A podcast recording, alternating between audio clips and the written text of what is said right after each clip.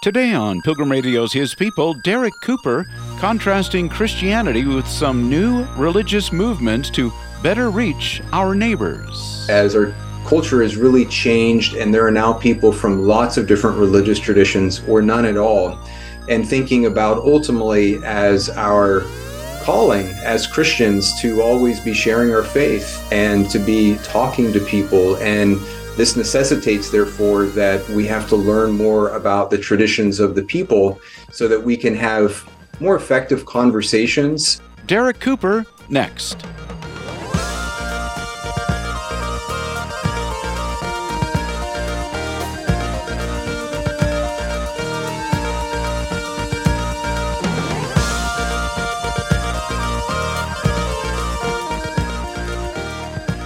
In his new book, Christianity and New Religious Movements, Dr. Derek Cooper delves into some of the most historic, most prominent, and most recognizable new religious movements.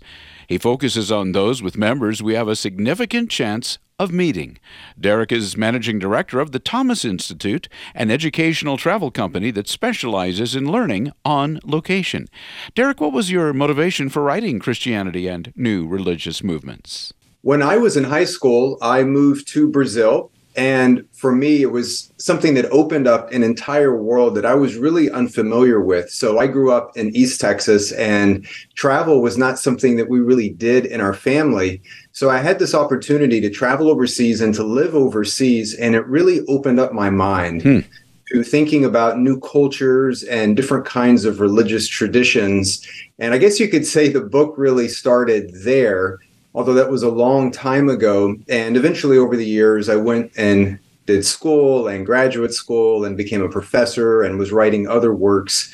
But I was always really curious about how other people express their faith.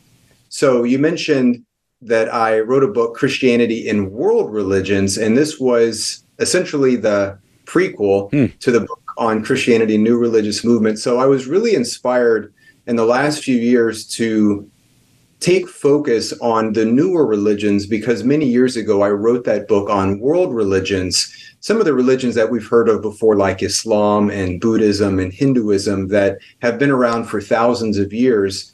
But a lot of people enjoyed that book and they were curious about these newer religions, ones that have only been around maybe for a couple of hundred years. So that really gave me the focus and the energy and the enthusiasm to try to do a similar thing as that book, but to focus on these newer religions. So you're, you're saying these new religious movements, they, as opposed to thousands of years, they've been around for perhaps some hundreds of years. Yeah, exactly. So the term that I use in the book for the title is new religious movements. And it might be a new term for a lot of people, but essentially what it's trying to do is to capture a few terms that we have used a lot over the years but not with a lot of great precision. And those are words like cults and words like sects, S E C T S. So we use those terms a lot and they always have a negative connotation. Mm-hmm. But in the last few decades, scholars have really tried to find a, a better term as a catch-all term for all of these new religious movements or all of these cults and sects and other new faiths that have emerged. And so that's the term that we've settled on. And basically what I do from there is to think if there's thousands of these faith traditions, most of them very small, but some of them more significant, that have developed in the last couple of hundred years. And I try to take the ones that are most influential, especially in our American culture. Well, how did you choose these particular ones? And I know you you lay the book out, you you divide them up uh, in certain ways. Yeah, I chose these because I was thinking about the American context and thinking about for what are the most influential religious traditions that we might encounter in America, or just thinking about the religious traditions that I wasn't able to cover in the first book, which is the world religions. And then after that, it was essentially trying to understand well, we know that we have thousands of these, but we can't cover all of those. So thinking about what are the ones if if you were to meet someone maybe as a coworker or maybe you're at a coffee shop or just maybe it's a neighbor and if you were to have a conversation with them and they were from a different religious tradition they were not buddhist or a muslim but maybe they were mormon or maybe they were baha'i. So you're more likely to meet those individuals than some of the other much more smaller new religious movements. So that's how I settled on those, just thinking about what are the ones that you're most likely to, you know, to face on, if not a daily basis, certainly on a more ongoing basis. And then I arranged them according to basically the way it works is you have the world religions and all of the world religions eventually have new groups that emerge kind of like renegade groups hmm. and then I, I arrange these new religious movements based off of the bigger world religions why do you believe or, or, or how important is it i should say for christians to, to know about these groups yeah, to me, it's something that I talk about in my first book on Christianity and world religions. And one of the things that I do in my work is that I take groups overseas to the lands of the Bible. And when we're there, we are really in the historical context of Jesus and of Paul and of Peter. And when you're there in context, one of the things that you're able to realize is how much people like Paul, for instance, really engaged people all around him from lots of different religious traditions. So this year, for instance, I was taking a group, uh, it was a church, and we were in Athens. And there in Athens, we're walking in the footsteps of the Apostle Paul. And when you're there, for instance, on Mars Hill, which is this area that's uh, right next to the Parthenon in the center of Athens, there's a story that's told in the Bible. It's in Acts chapter 17, where Paul gives a very compelling preaching message to all of the people around there and they would have been of other religious traditions. There were different statues to different gods and goddesses. And that wasn't an isolated event. When you look at the context of paul everywhere he went throughout places that are today called greece and turkey and israel he was constantly engaging people from different religious traditions. And we really, in many ways in the West, have kind of come back to that context where uh, 50 years ago, we could just generally assume that a lot of people in American culture or even Western culture were basically Christian. They came from similar presuppositions and assumptions, but that's no longer the case today as our culture has really changed and there are now people from lots of different religious traditions or none at all.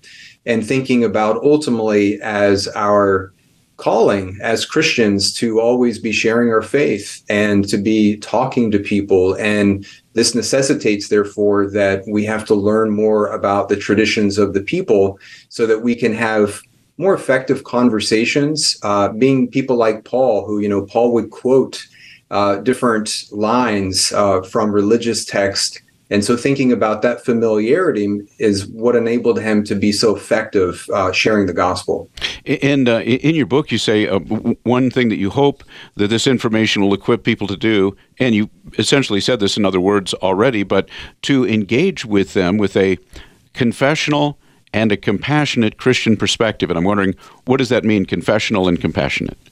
Yeah, so those two terms really jump out at me because, on the one hand, there are increasingly a lot more resources available for people who want to learn about other religious traditions.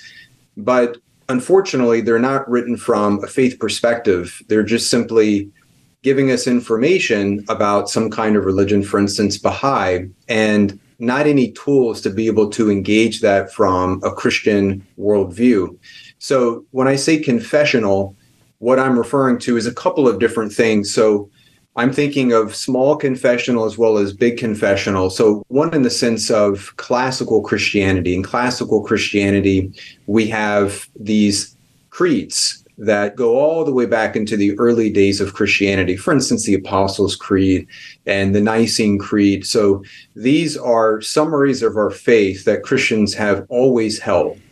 And then thinking more recently, since the time of the Reformation, there have been different traditions and thinking of the reformed tradition for instance we have a variety of different confessions of faith that affirm all of the tenets of the apostles creed nicene creed but have some more specific parts. So thinking on the one hand, I'm writing from that perspective and wanting to give tools to Christians where it's not just information uh, that they're getting, but they're also getting the ways to discern and to understand from a biblical perspective on these different kinds of faiths.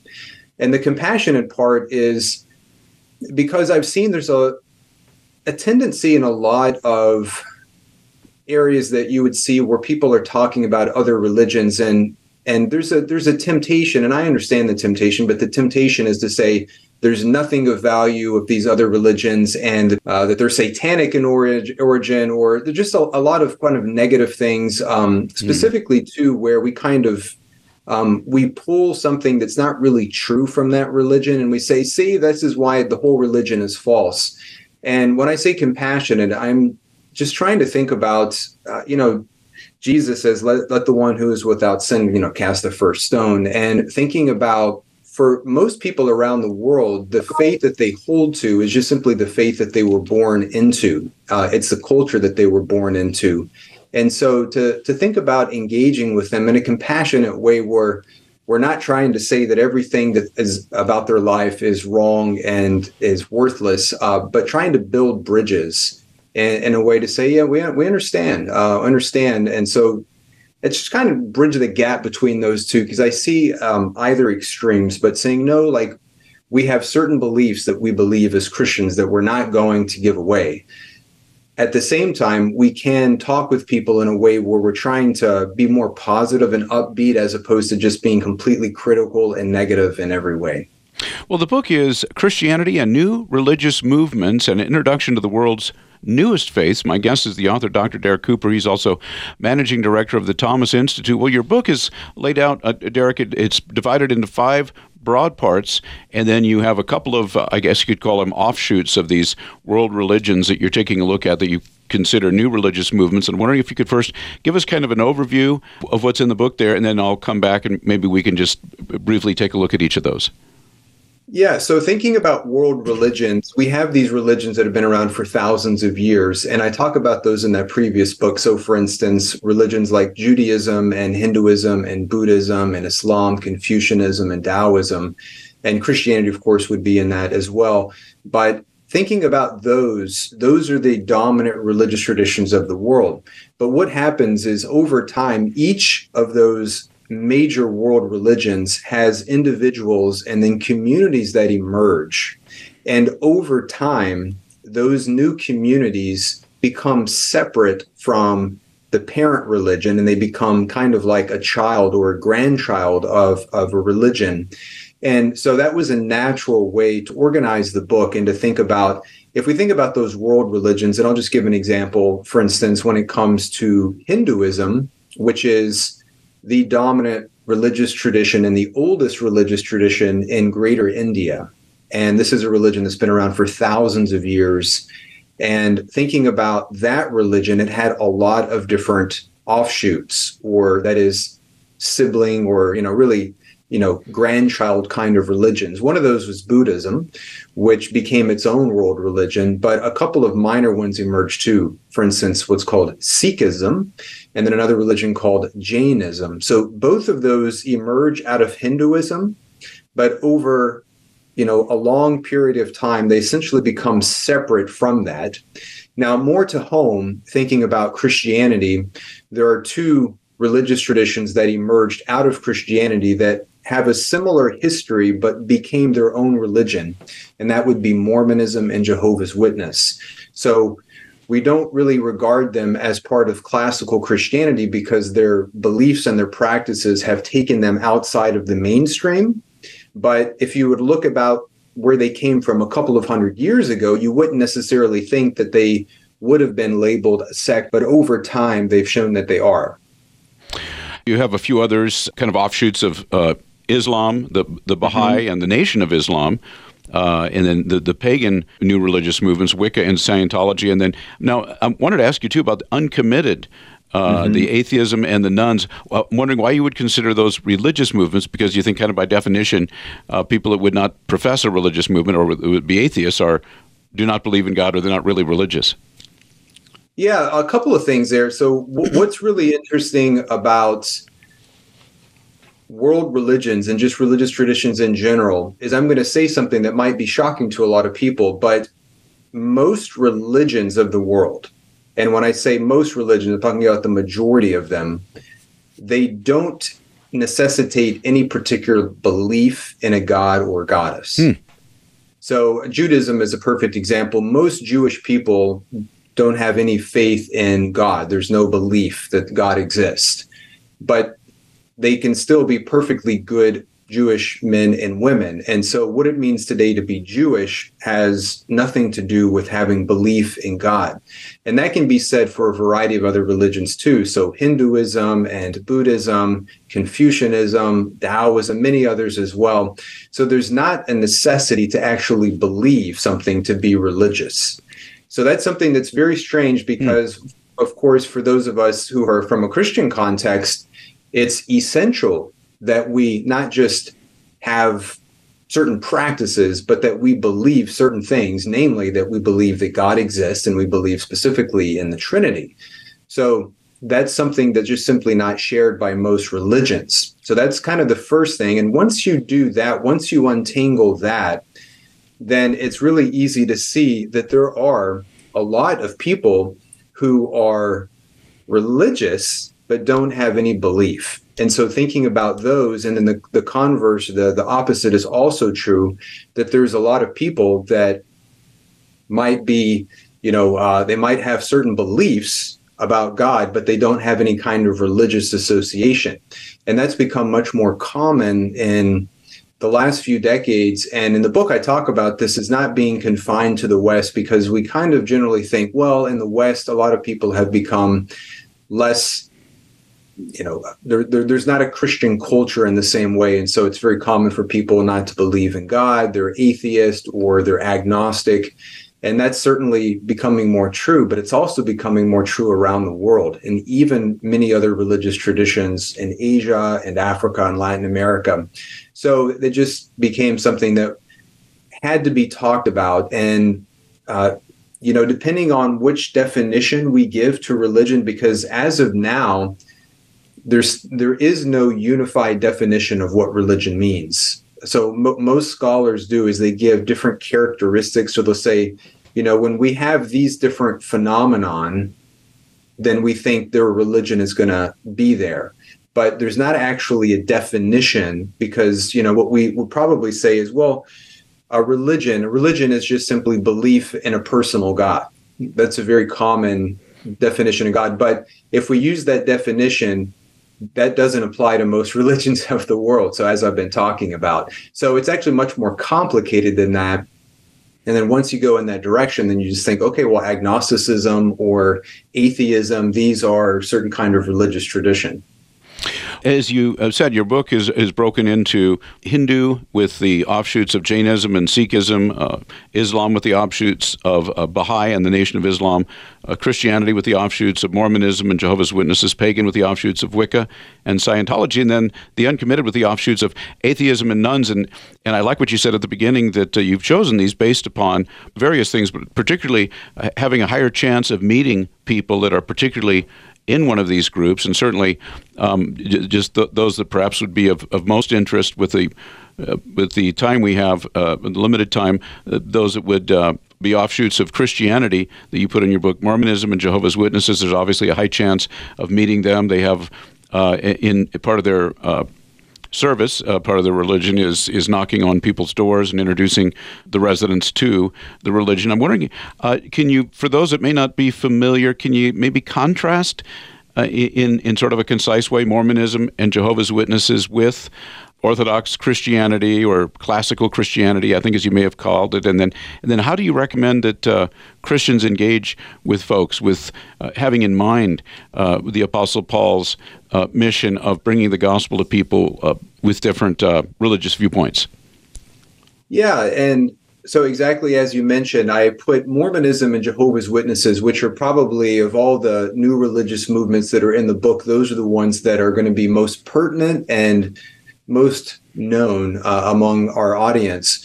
So when it comes to Christianity, we have two religious traditions that emerged in the early 1800s in America that started out originally as part of the Christian tradition, and then through the new revelations and new interpretations of the individuals connected to those, they became separate religious traditions, which is why we refer to Mormonism and Jehovah's Witness as new religious movements as opposed to Christianity.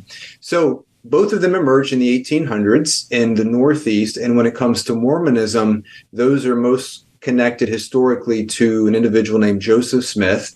And Joseph Smith lived in New York, although he really moved around into a lot of different areas. And beginning in the early 1800s, he claimed to have a series of revelations and visions where God the Father, as well as the Son and the Holy Spirit, as well as several influential figures in the Bible, different prophets, for instance, came and visited him. And it was on that path that Joseph Smith started claiming new revelations and new beliefs, and that there was a new part of the faith. And in short, what that was is that Jesus came to the Americas after his resurrection and established an entire Christian community in the Americas that lay dormant for centuries until Joseph Smith was reminded of that community. And he had a book that talks about that history, which you can read about in the Book of Mormon, for instance. Mm-hmm. And that's the story of Mormonism. I can come back to it, but that's just kind of generally how it eventually moved outside of the mainstream, is claiming new revelations and new religious texts outside of the Bible. Jehovah's Witness didn't have any direct connection to Joseph Smith, but it was other people. One of those was a man named Charles Russell, who also grew up in the Christian tradition and eventually in the early 1800s or more late, later 1800s started having his own Bible study with other people offering new interpretations of the Bible and becoming very focused on end times and a very specific reading of the Bible and came to have new doctrines that were different from what we've ever had before. And uh, eventually, a series of newer people come that take on the leadership of this group, which uh, you know we call Jehovah's Witness. And the term Jehovah is really important there because for Jehovah's Witness, they believe that Jehovah is the only name of God and that Jesus, for instance, which of course in classical Christianity we've always worshiped as God, Jehovah's Witness do not accept Jesus as God.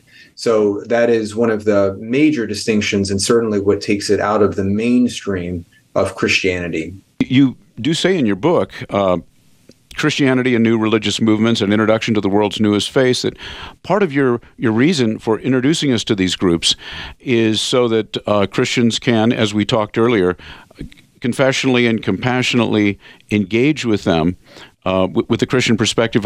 What recommendations would you have? I mean, we might get bogged down with thinking, well, there are all of these different things which take them outside of the mainstream of Christianity. Do we have to get back to those and talk about all of those, or, or how do we engage with them and yeah yeah absolutely. And you know one of the reasons why i wrote the book is because there is a tendency the more that we know about something the more likely we are to talk about it and to have confidence in it. So what i want to preface is to say that i believe in the power of the holy spirit to transform people's lives and knowing everything about other religious traditions is not only not necessary but it's just simply not possible and that's okay because we believe in a powerful God who is able to go across all of the things that we know or don't know about other religious traditions. So I would start there so people don't have to feel that they have to to have a PhD level or, you know uh, of all these religious traditions. So that's the first thing. The second thing would be though that the more that we tend to know about a specific religious tradition, the more effective our conversation is. And it's just it's just a, something that's true across other areas of our lives is that you know one of the reasons why we're able to communicate effectively with our loved ones is because we simply know more about them. And because we know more about them and the things that are important to them we can focus on those matters as opposed to talking about things that are not important to them, which is when we're getting to know people, we really just don't know what's important to them. And so when it comes to Mormonism, for instance, what is really important in Mormonism is one, thinking about Joseph Smith and not speaking ill of Joseph Smith. And that's just kind of one thing I would say in general. Mm-hmm. And uh, and and here's what I would say, and, and this would be true also if it were to, for instance, if we were talking to Muslims, I would say, you know, as Christians, we don't we just don't have to go there. So there are ways to engage other people without finding the things that are most important to them and disparaging them. So when it comes to Joseph Smith, we can certainly disagree with the things that he did, but there are other ways to interact with Mormons without saying Joseph Smith was horrible. He did all of these things, and we know what he really only was only caring about, you know, and so forth and so on. Um, and instead to think about the things that are important to them. And when it comes to Mormonism, you know, I talk about points of contact and and each of uh, these different sections. And so thinking about if we Mormonism, think about Mormonism, there are points of contact. One of those is community, and one of those is family. And so thinking about as Christians, uh, we also care about our communities. We also care about our families, and maybe that would be uh, a bridge uh, or a point of contact as opposed to finding the things that we immediately disagree on. Um, because I think that's kind of our tendency is we just think about what, what are the things that we don't agree on, and let's just attack those. And thinking there is another way, find the things that we agree on, and then let's just kind of move along from there and then as we as we go deeper into that uh, people can trust us a little bit more and we can build some kind of relationship and then that allows us to speak more in because um, i think you know in general if if we're just thinking if we meet someone who is critical of the things that we most hold dear we're probably less likely to to trust them or to be led by them mm-hmm. But if we are talking with people that establish some trust and they establish some connecting points, um, we're more likely to continue the conversation. And so I think about that with you know with Mormonism and Jehovah's Witness. So um, for Jehovah's Witness, uh, that would be another thing is just not attacking uh, specific doctrines right off the bat and going on the offensive, but being more in the line of thinking, okay, well, what are some things that we have in common with Jehovah's Witness? And one of those is we we both value the Bible. So Jehovah's Witness have a very high value on the Bible, and Christians do as well. And so both of us believe that it's God's word uh, that's given to humankind. So thinking about, all right, well, that's a good start. Now um, after we go there, then we start thinking about differences in interpretation and so forth. So I can I can go into more detail, but just thinking, I guess, in general of saying, let's focus less on all of the things that we disagree on. Let's not be highly critical or overly critical. Instead, let's think about the things that we agree on and let's try to have a more positive tone so that we ultimately can accomplish more. You've been listening to His People on Pilgrim Radio. Many thanks to our guest, Dr. Derek Cooper, Managing Director of the Thomas Institute and author of Christianity and New Religious Movements.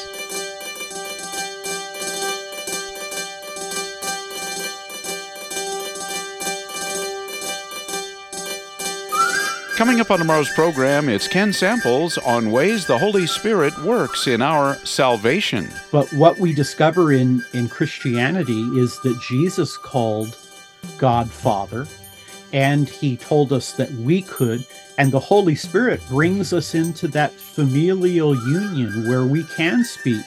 Uh, Galatians 4 6, and because you are sons, God has sent the Spirit of His Son into our hearts, crying, Abba Father. That's tomorrow at the same time, right here on His People. Thanks for listening.